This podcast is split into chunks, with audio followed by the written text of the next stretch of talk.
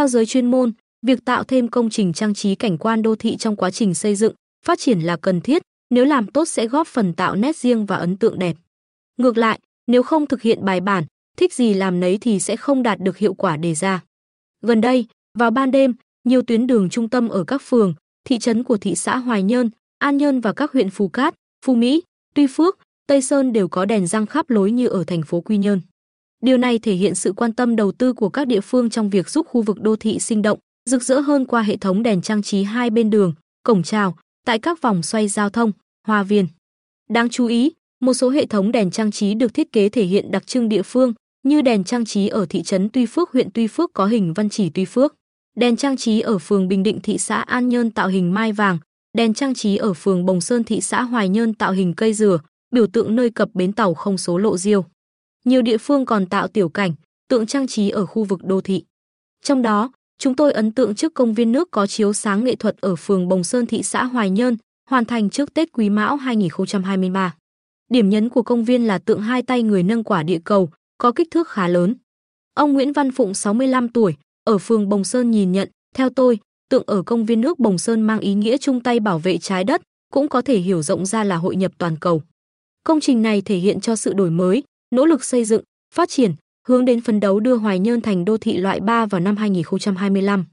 Bên cạnh yếu tố tích cực, phải thừa nhận một thực tế là hệ thống đèn trang trí ở các địa phương trong tỉnh trông na ná nhau. Một số chỗ đèn lòa loẹt, lắp dày đặc, rối mắt, chưa hài hòa với không gian chung của khu vực lắp đặt. Ở một hồ nước nhân tạo tại khu vực trung tâm thị trấn Ngô Mây huyện Phù Cát đã có điểm nhấn phun nước chiếu sáng giữa hồ. Bốn góc lại có thêm bốn hoa sen nhựa khá lớn lắp đèn chiếu sáng, nhìn không khớp so với diện tích hồ và không gian xung quanh. Với công trình đèn trang trí hình hoa sen mới ra mắt trước Tết Quý Mão 2023 ở một vòng xoay ngã tư tại thị trấn Phú Phong huyện Tây Sơn, nhiều ý kiến bình luận giống y hệt ở Quy Nhơn. Một trong những công trình chỉnh trang cảnh quan đô thị mới ở Quy Nhơn là hai tượng cá chép hóa rồng cao 2,9 m, ngang 1,55 m, rộng 0,95 m, thêm hệ thống phun nước từ miệng cá, chiếu sáng tượng nổi bật vào ban đêm ở khu vực hồ Bào Sen.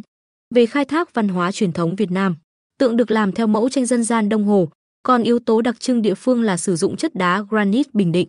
Hai tượng cá chép thu hút nhiều người đến ngắm, chụp ảnh. Tuy nhiên, công trình mới này nhận được một số ý kiến trái chiều khi hình ảnh xuất hiện trên mạng xã hội. Nhiều người cho rằng Quy Nhơn đã sao chép giống tượng cá chép hóa rồng đã trở thành biểu tượng du lịch ở thành phố Đà Nẵng. Một số ý kiến khác cho rằng hai tượng cá chép đặt ở hồ Bầu Sen có kích thước nhỏ nên chưa gây ấn tượng, hài hòa với không gian chung. Chị Lê An, công tác trong ngành giáo dục ở thành phố Quy Nhơn, cho rằng Quy Nhơn là đô thị trung tâm của tỉnh, giàu bản sắc văn hóa truyền thống, đang trên đà phát triển mạnh. Nếu thực hiện các công trình trang trí cảnh quan đô thị, trong đó có các tượng thì nên làm sao để thể hiện được đặc trưng của địa phương, hoặc yếu tố hội nhập hiện đại, hướng đến tương lai, thể hiện sự đổi thay lớn mạnh hơn nữa của thành phố.